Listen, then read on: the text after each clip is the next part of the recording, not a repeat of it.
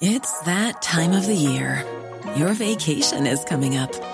You can already hear the beach waves, feel the warm breeze, relax, and think about work. You really, really want it all to work out while you're away. Monday.com gives you and the team that peace of mind. When all work is on one platform and everyone's in sync, things just flow wherever you are. Tap the banner to go to Monday.com. Hey, I'm Ryan Reynolds. At Mint Mobile, we like to do the opposite of what Big Wireless does. They charge you a lot, we charge you a little. So naturally, when they announced they'd be raising their prices due to inflation, we decided to deflate our prices due to not hating you.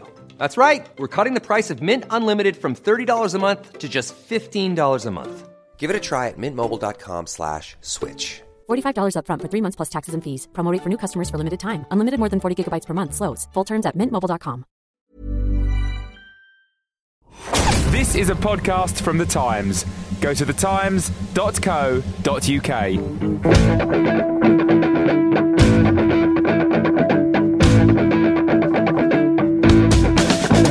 Hi, I'm Gabriel Marcotti, and welcome to the Game Podcast. This week, I'm delighted I'm jo- to be joined on the phone by two very hard Northern types, George Caulkin and, of course, Matt Hughes, and also Alison Rudd in the studio. I'm a hard northern type too. Yes, as, you, as one can tell from your accent. Bath grass. Ordinarily, as you know, we would uh, we would be looking at uh, uh, two football matches in our uh, in our initial talking point segment, and then um, going with a debate. But because our producer Chris Skinner has decided to be all London centric, we're going to start at the top with the departure of Andre Villas-Boas.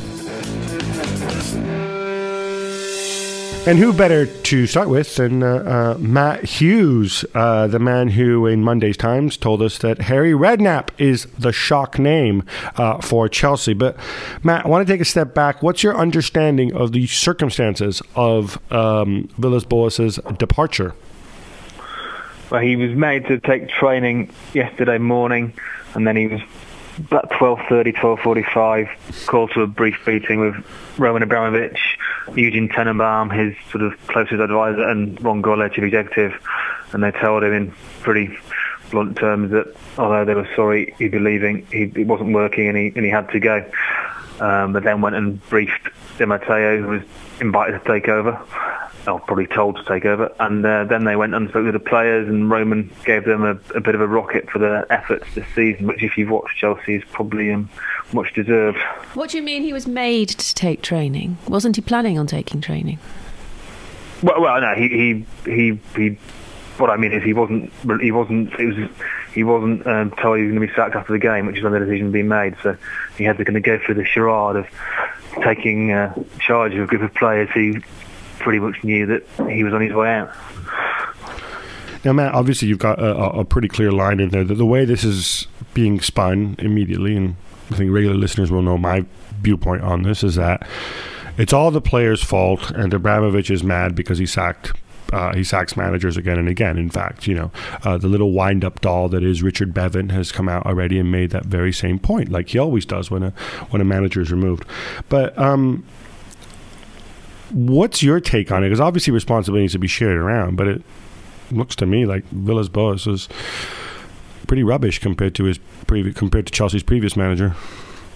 Yeah, he's, he's got a lot wrong. I think the ultimate responsibility lies with Abramovich for appointing the wrong man, but also sacking Ancelotti for no real reason last year, which all stems back to his bizarre decision to dismiss Ray Wilkins in mid-season. Um, having said that, Villas-Boas has to take his share of the responsibility. He's made some very odd decisions, and ultimately he's been let down by um, his failure to bond with the players and maybe even not not trying. He kind of he was very aloof at the training ground. He was trying to sort of play the hard man to assert, assert himself to make up for his lack of age and lack of experience, and it, it's backfired really because the players have, have not been playing for him for some time, and I think there's an element of they just didn't understand what he was trying to get at. He's he's a man who has come from an academic background and has very well studied in the science of the sport. And he used um, lots of management business jargon, which in the in a football dressing room left them baffled, quite frankly. I mean, I've, I read your read your stuff today, Matt, and obviously I'm I'm I'm from the outside, but it just seems that the whole club is completely sort of dis- dysfunctional from from top from top to bottom from top to bottom. I mean, I kind of have I sort of have sympathy for, for all elements to to a, to a small degree, uh, apart from Abramovich, I think, because you know if you're going to appoint this young guy and pay such a lot of money to buy him out of his contract and and give him the job, then you have to stick you have to stick by him.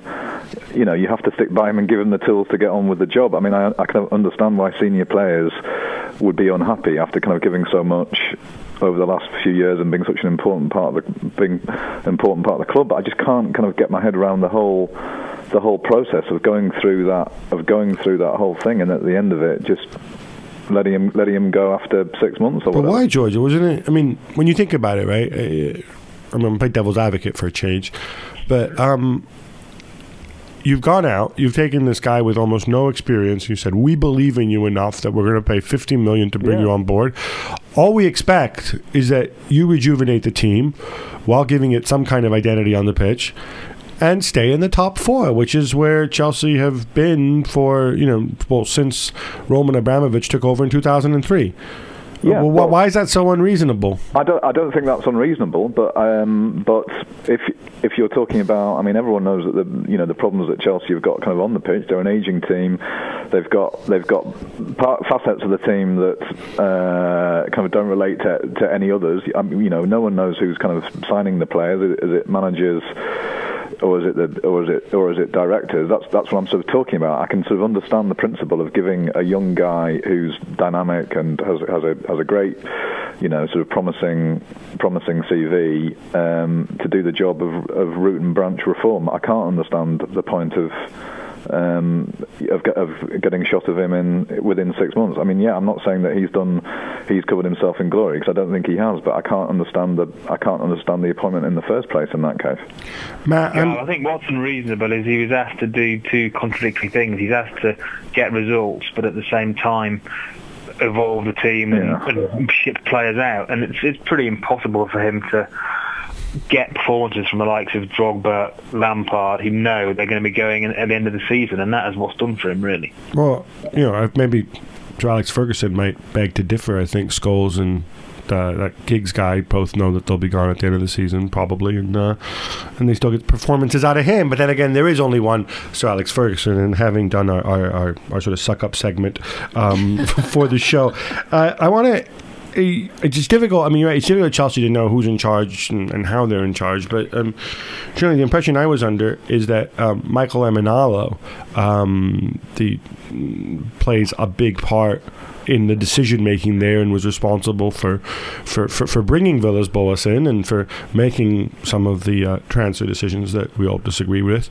Um, at least I did.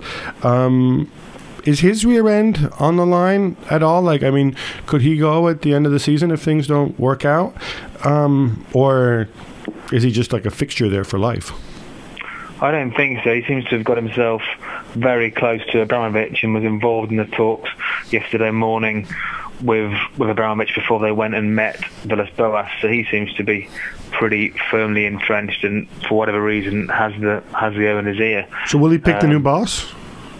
I think Roman will pick the new boss. Not I mean, No, Emenalo. I mean, Emenalo will, will have an opinion, but um, as you, as you, I'm sure you know, Chelsea is a very fluid uh, club, and it doesn't have what you might call orthodox management structures, and instead it has a series of individuals: Emenalo, Marina, Roman's PA, Ron Gourlay, chief executive, Bruce Buckley, chairman, and they all kind of float ideas into Roman, and eventually he just sort of decides But doesn't um, Emenalo, doesn't where, the, where the music stops. doesn't Emenalo just make Abramovich's wishes come true as opposed to try and influence what Abramovich wants? He's like a fairy, like godmother or something. I mean, I I didn't. I mean, you know, knew better than me, Matt, but I didn't get the impression that, that, that that's the intellect behind the club. It's more you keep your job at Chelsea if you say yes a good deal to the man with all the money. Isn't that what happened? Uh, well, he certainly, him and Avram Grant for whatever reason, they've managed to keep, keep close um, relations with Abramovich in a way that Riddle haven't, suggests that he does actually want to be surrounded by by, by yes man. Maybe he's he's the Phil Neal of uh, of the 21st century. Um, well, speaking of, uh, of, of, of assistants, um, Robbie D now in charge. Now, I think everybody's assuming it's just interim till the end of the season, maybe before.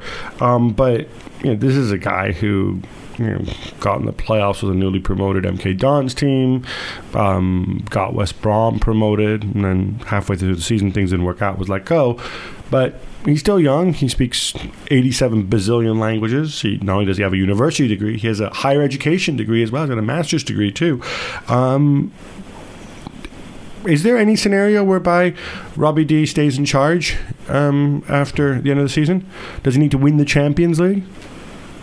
Pretty much. I think he's in the um, Avram Grant camp of appointed solely because he's on the spot and available. Um, so why did they appoint him in the first place? Well, they don't have a very sophisticated appointment structure. They basically appoint a player who used to play, for, a coach who used to play for Chelsea. That's that's their number two. that's that's how it works. From Steve Clarke, Ray Wilkins, Roberto Di Matteo, they kind of want a. Um, a figurehead to keep keep the fans happy and someone with a bit of experience in English football. That was that was the rationale. I don't think he's made much impact at all on the players this season, and people have even said he's even less popular than Villas Boas. So um, it's going to be a very interesting couple of months, or maybe even a couple of weeks. And where did we? Where where did it? Where did it happen that it's important for a manager to be popular? I mean, you know, the best teachers at your child's school will be the ones that have a lot of respect, not the ones that the kids think are a great hoot. I mean, a good manager shouldn't shouldn't be relying upon his first the first time the first he gets the job the first thing you read here uh, blogged web newspapers radio television is oh players don't like him either. It's just ridiculous. Well i mean maybe has something to do with the fact that the highest paid manager in the world right now jose mourinho is all about being popular and his players would run through brick walls for him. Um, but uh, matt you, you, you drew up a list of, of candidates. Um, just very quickly, um, you just stop me if I'm wrong. Okay, Redknapp will not take the Chelsea job because he will take the England job or take Spurs. Correct. Correct. Um, Mourinho will not take the Chelsea job because he's burned so many bridges at Stamford Bridge, would have to repair them with so many people, and he's at a bigger club and making more money, and he's got a young team, and all his posturing and pretending to come to London and to look at houses, and well, no, he really does come to London, but then he pretends to look at houses. It's all down to getting a new deal with Real Madrid, correct? I would have thought so, and crucially, he won't get the power he wants. He's got at Madrid at Chelsea, no chance. Okay, Pep won't take the job because he does this every year. He's all unsure about himself and stuff like that. Um, but he's going to stay at Barcelona, correct? Or go elsewhere, but certainly not to Chelsea. Okay, Capello won't get the job because um, people like you keep saying that he doesn't speak English, correct? Absolutely.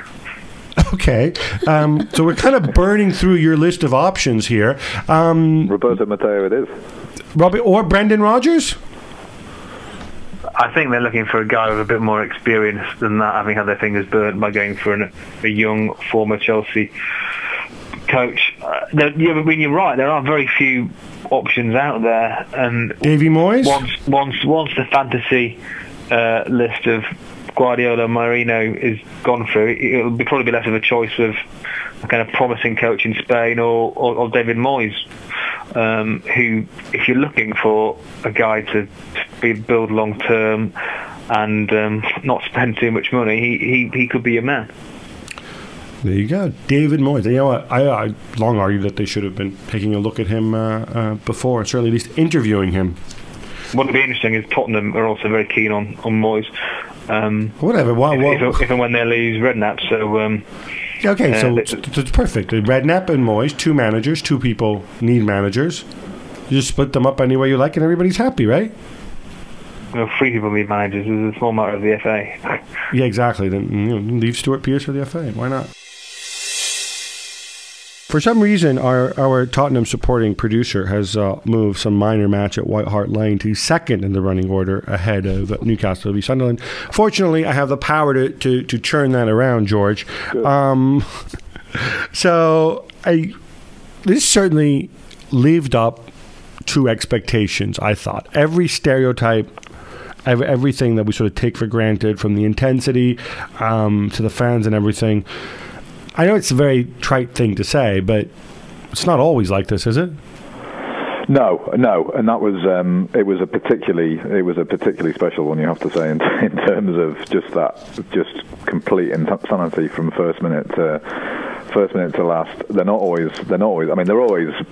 You know, they're always intense. They're always noisy, but it just sort of had it just sort of had everything.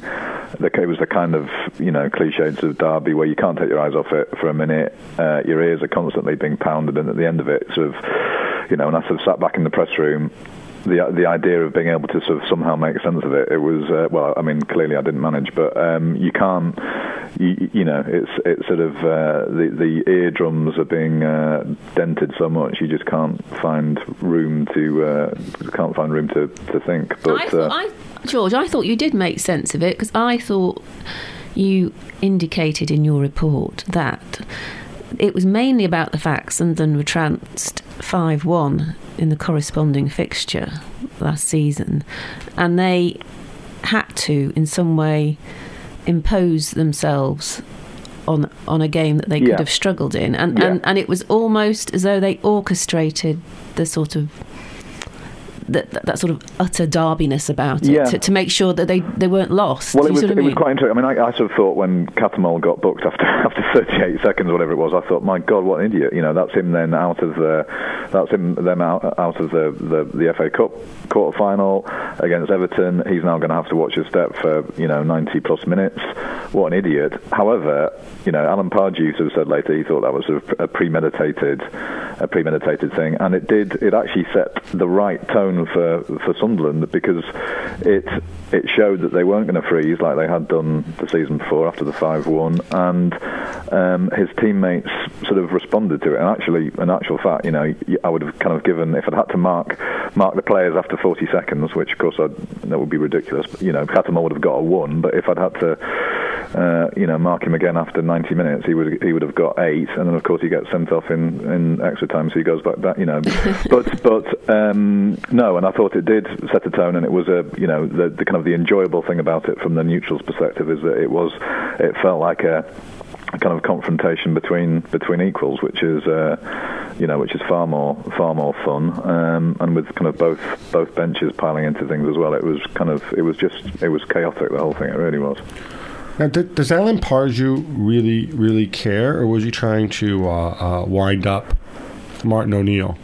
Well, I, I mean, I would, I would, you know, I would like to, uh, I would like to think that it was just all about getting wound up in the, you know, wound up in the moment. You know, John. And Car- sorry, could, could you actually see what happened? Because could you see the? Because I, I see, Yeah, I, we- I watch it on TV, and you see like Re- Pardew jumping around like like some kind of demented monkey, but you can't see whether he's just celebrating or whether he's doing it in O'Neill's face. Just O'Neill kind of comes into view later, so it's it's Yeah. difficult to kind of. Well, it, it, it all started off from that first, there was a big confrontation of, of players, and the two benches got involved then, um, and that was the kind of the first thing. And then every time anything happened on the pitch that was sort of controversial, whether it was a foul or you know whatever, they would just go at it. They would go at it again. I mean, it's worth pointing out that Newcastle have you know John Carver on their coaching staff, who's who's come back to the club under Pardew, but was a fixture under Sir Bobby and Ruud Gullit and, and and others, and is a Geordie.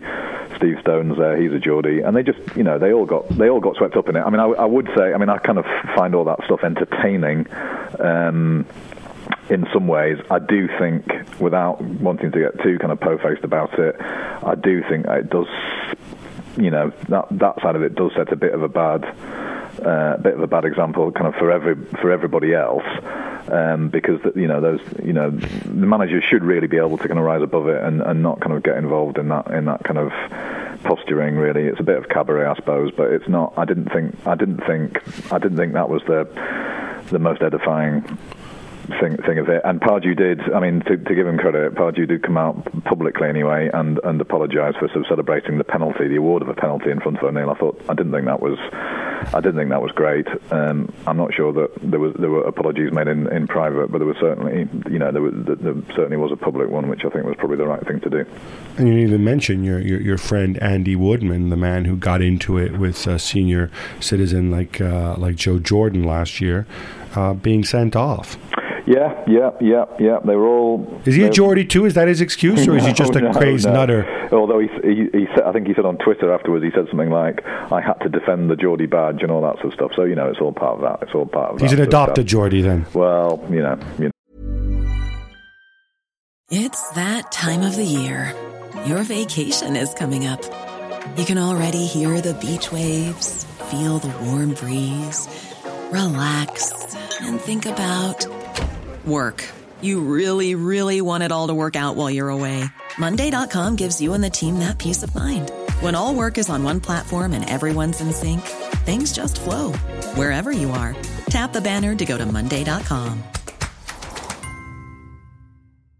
Ryan Reynolds here from Mint Mobile. With the price of just about everything going up during inflation, we thought we'd bring our prices down. So to help us, we brought in a reverse auctioneer, which is apparently a thing. Mint Mobile unlimited premium wireless. Ready to get 30, 30, bit to get 30, bit to get 20, 20, 20, bit to get 20, 20, bit to get 15, 15, 15, 15 just 15 bucks a month. So, Give it a try at mintmobile.com slash switch. $45 upfront for three months plus taxes and fees. Promo rate for new customers for limited time. Unlimited more than 40 gigabytes per month. Slows. Full terms at mintmobile.com. Many of us have those stubborn pounds that seem impossible to lose, no matter how good we eat or how hard we work out. My solution is PlushCare. PlushCare is a leading telehealth provider with doctors who are there for you day and night to partner with you in your weight loss journey. They can prescribe FDA-approved weight loss medications like Wegovy and Zepbound for those who qualify. Plus, they accept most insurance plans. To get started, visit plushcare.com slash weight loss. That's plushcare.com slash weight loss. Uh, the, the, there, is there is all that, and and uh, you know, having having having um, you know having sort of criticised Alan Pardew, I should also say that you know Martin O'Neill saying that there was a delegation, or he'd heard that there was a delegation that had visited the referee's room at half time to sort of complain. Um, that's that's not true. Um, Yeah, I wanted um, to I wanted to get you on that because, all right, you do this. I, I'm sure O'Neill will, will, will not get in trouble for it, but you do this if, like if you were to write something like this and it's not true without evidence, you could get sued. I could get sued. If if you do this in a World Cup or in the context of the Champions League, you get a you get a serious ban. This is a very serious allegation to make. Now, I suspect that in the Premier League, nothing will happen. Right? He's not going to get charged.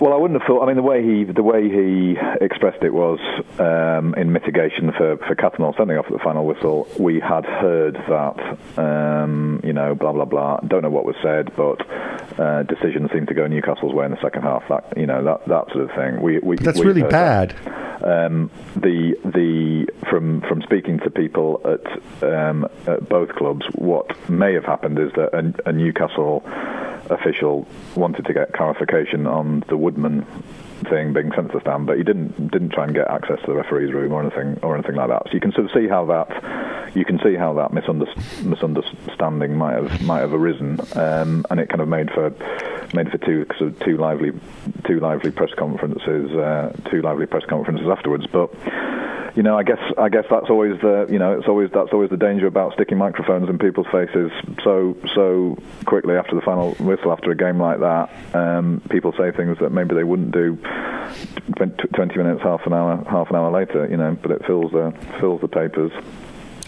Matt, you- you've been silent throughout this, I, I guess, because you've been sort of uh, uh, processing information, and uh, even though you are from the north, you're um, you're a neutral in this one, so you get the last word.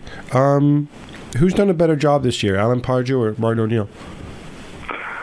Well, tough question. They're both doing great jobs. I think per, per game, you'd have to say O'Neill, given the position of the team he when he took them over, and he's only been there for a short space of time. Um, over the course of the season, it will probably end up being Pardew as Newcastle look um, well placed to finish finish sixth or seventh, which would be a great achievement. Did Caulkin did, did he answer that question correctly? Yeah, I mean it's I, in the you know why why why comp- why compare them really? I mean, um, if if Newcastle get into into the top six or seven, it's an absolutely brilliant achievement against all sort of expectation, anticipation at the start of the season.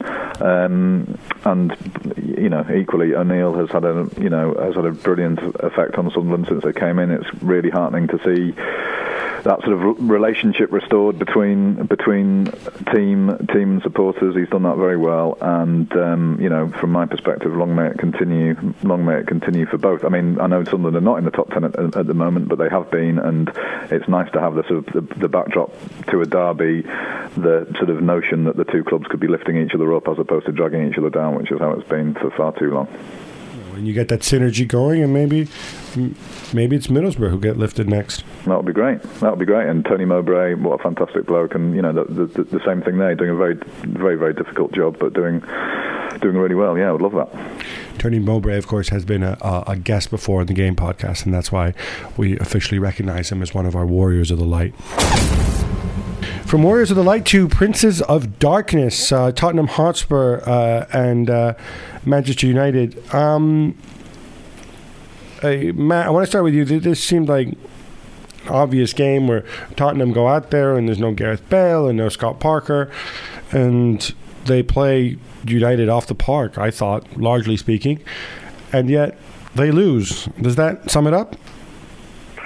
Well, yeah, they had the first hour, but they didn't have the last final final 30 minutes, and they didn't convert their chances in the final third of the pitch, which is why they lost the game and are now one truly out of the title race looking over their shoulders to Arsenal and, well, probably not Chelsea, but they are certainly looking to consolidate third rather than aim any higher.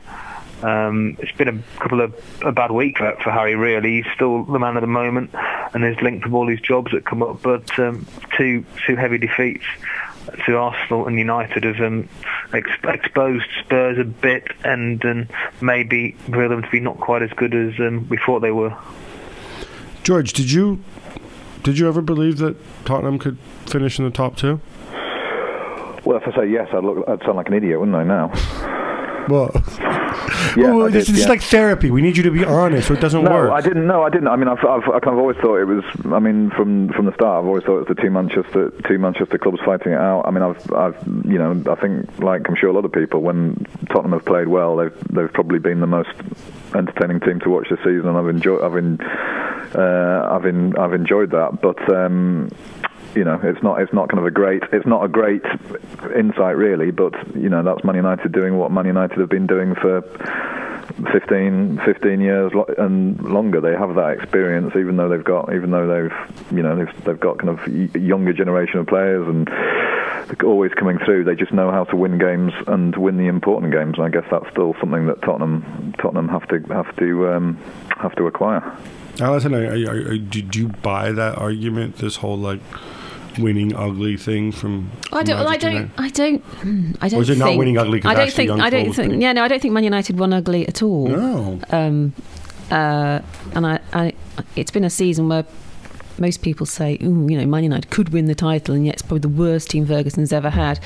Um, that's me you're talking about. Well, well, a lot, a lot of people have, have said that. I, it's because I think it's because they're a team that lack um, a particularly gorgeous character, like Cantona or, or Beckham, or someone that everyone can focus on and say, "Wow, what a star!" Um, you know, the heartbeat of the team and so on. I mean, well, I think I don't think people are in, in, are as in love with Rooney, and he does boil hot and cold, and um, that's not a phrase, is it? He does run hot and cold. Boiled hot and cold. That's impressive.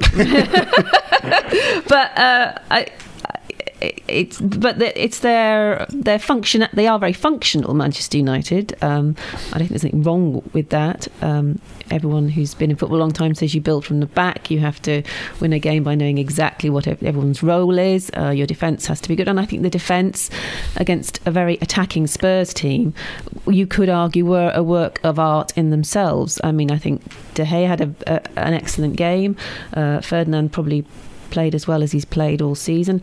And these are the sort of performances you need uh, when you're away from home, playing against a team that they had one bad game at the Emirates that Tottenham are still a force to be reckoned with at White Hart Lane, and they did exactly the right thing. Man United didn't play ugly; they they played very sensibly, and. Um, Ashley Young's goals were, in particular, were were, were, were just as good as uh, Robin van Persie's, and he's been getting all the accolades as being the uh, the striker of, of, of, the season. So I, I, don't think it was it was playing ugly. I think it was incredibly sensible, patient, and uh, Spurs were bound to lose patience uh, as the game wore on, and they did. I, I thought United were outplayed actually, and um, it was a smash and grab, and it's, it's what you need to do to to, to win. To win three, titles, I three. I don't think three one is a smash and grab. Yeah, it is. I when when when De Gea has to make that, that ridiculous save when um, he's part know. of the team. He's part of the team. If he's that rubbish, then then you, no, leaking more bad, goals, aren't you? No, but I mean, look, you did. The Spurs are a good team. I mean, who, who played very well.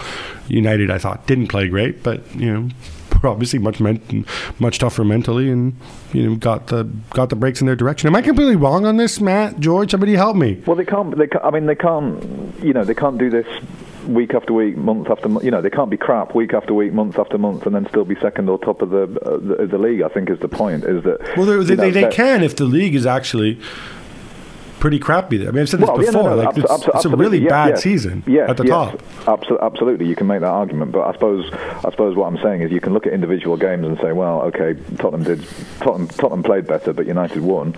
United are winning. I mean, that's what they're doing. They're doing it. They're doing it enough to be to be in the top two of the Premier League. So it isn't over the course of the season. It's not a fluke. It's not a. No, no, no. I wouldn't. I wouldn't suggest at all that that, that it's a fluke. And in fact, I I mean, I think it's it's a bit like, in some ways, I think it's a, it's, it's a bit like last season when they're, they're showing that they can keep winning. And to go back to the Villas Boas argument, you know, people say like, "Well, how is he supposed to freshen up the team and keep winning? It's impossible." Well, you know what? Did anybody seen the players that Sir Alex Ferguson has signed over the last eighteen months? You know, for, from Chicharito to, to, to, to, to Jones to bringing back Cleverley to bringing back Welbeck to Ashley Young. He is freshening up the side to Smalling and guess what? They're still winning titles and finishing second. Yeah, so it is possible, right? He's been in the been in the job for 26 years, which is nearly as long as Andre Villas-Boas has been alive. So okay, fair enough, but I mean, really compare the situations. You know what? Also, no, but just because you're old doesn't mean you're good. Gary no, Megson's no, old too. It means, you, it means you have authority and respect and time and patience, all of the, the things that Villas-Boas lacked, which is why he was deemed to fail. But also, also Ferguson still has a, you know, it's, it's still the pivotal figure when it comes to to to, to buying players. And I'm not I'm not kind of jumping onto the sort of managers union here, but um, you can't you don't you can't hoard hoard players like sort of trophy assets and all that sort of stuff. There has to be team building, and that's what you know that's what United have done. And shouldn't shouldn't shouldn't really have Chelsea signed a manager, brought in a manager who was incredibly good in the transfer market if you want an overhaul job. They brought no, in, they should they have brought, brought a director of football. Managers shouldn't be making decisions like that. It should be director of football. Continental model, damn it. Moving on.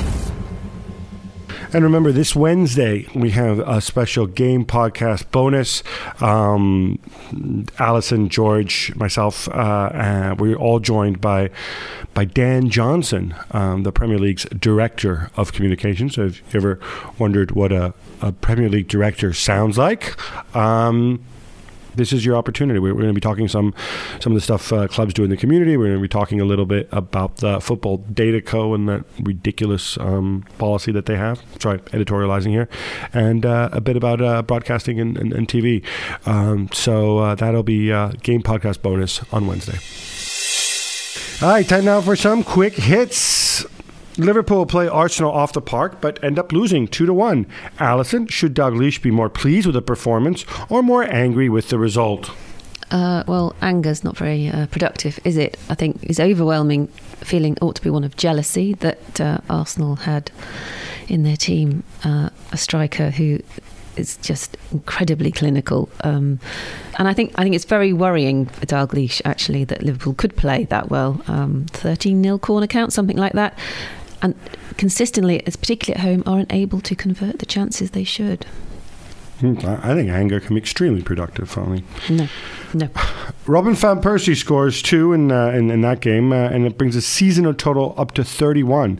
Uh, he got massive plaudits for the way he struck that last gasp winner.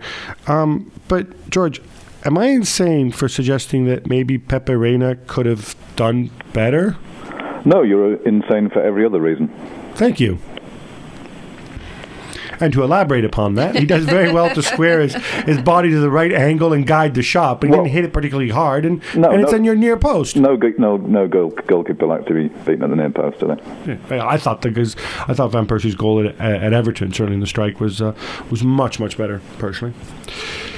Super Mario Balotelli has a late, late night on Thursday, but then scores in City's 2 0 win over Bolton. In fact, he could have had uh, two or three hat tricks in that game. Um, Mancini says that uh, if Balotelli is found to have broken curfew, he'll be punished. Um, Matt, is this really necessary given that it did not seem to affect him on the pitch?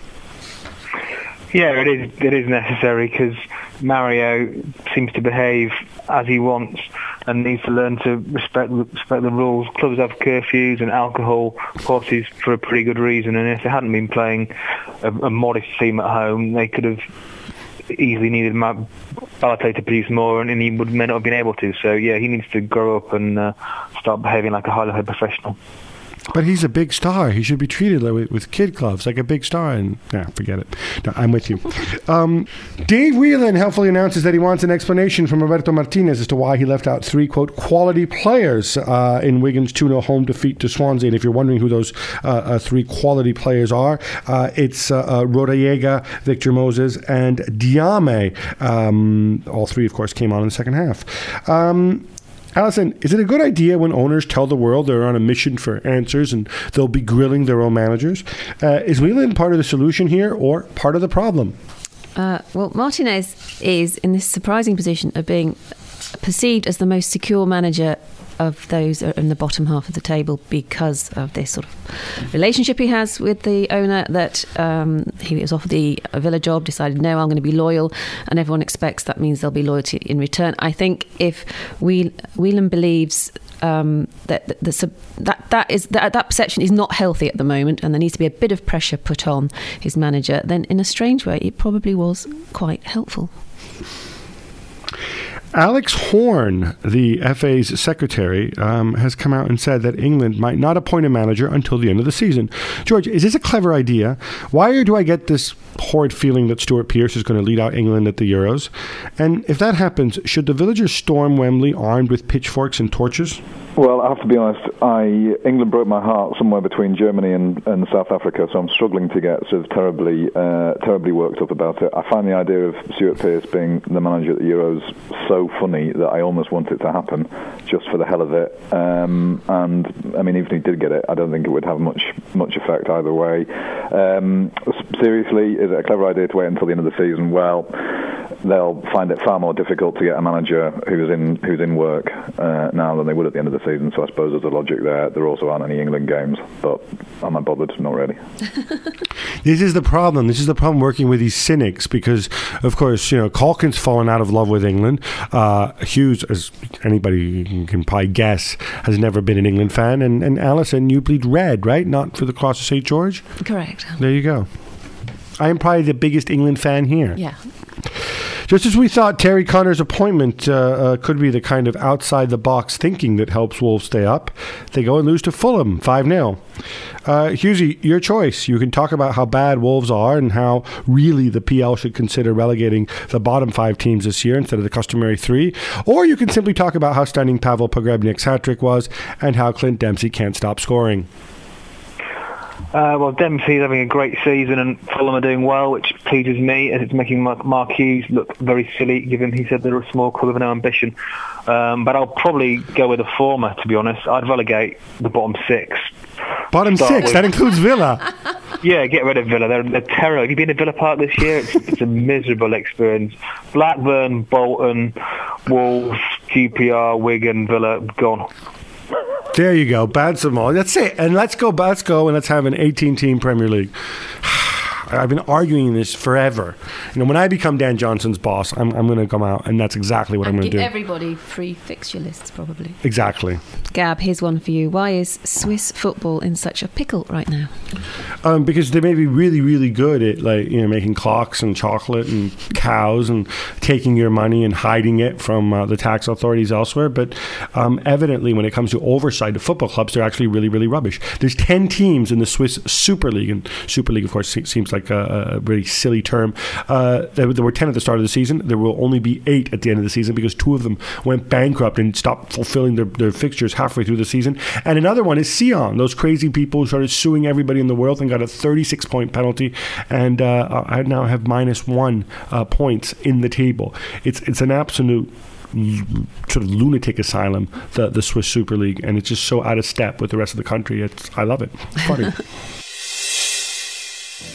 That's all we've got time for this week. But remember, you can go to www.thetimes.co.uk. You'll find your news, your gossip, your analysis. You can follow us on Twitter. You can do our web chats. My web chat is on Tuesdays. Um, George, you still do that lovely Northeast web chat? No. Okay. No it more back, George Bring it back.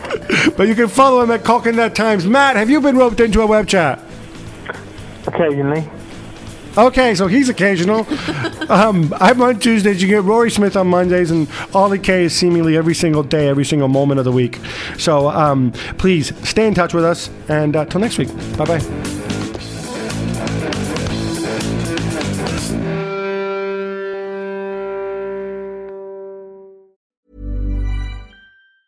Planning for your next trip? Elevate your travel style with Quince. Quince has all the jet setting essentials you'll want for your next getaway, like European linen, premium luggage options, buttery soft Italian leather bags, and so much more. And it's all priced at 50 to 80% less than similar brands. Plus, Quince only works with factories that use safe and ethical manufacturing practices. Pack your bags with high-quality essentials you'll be wearing for vacations to come with Quince. Go to quince.com slash trip for free shipping and 365-day returns.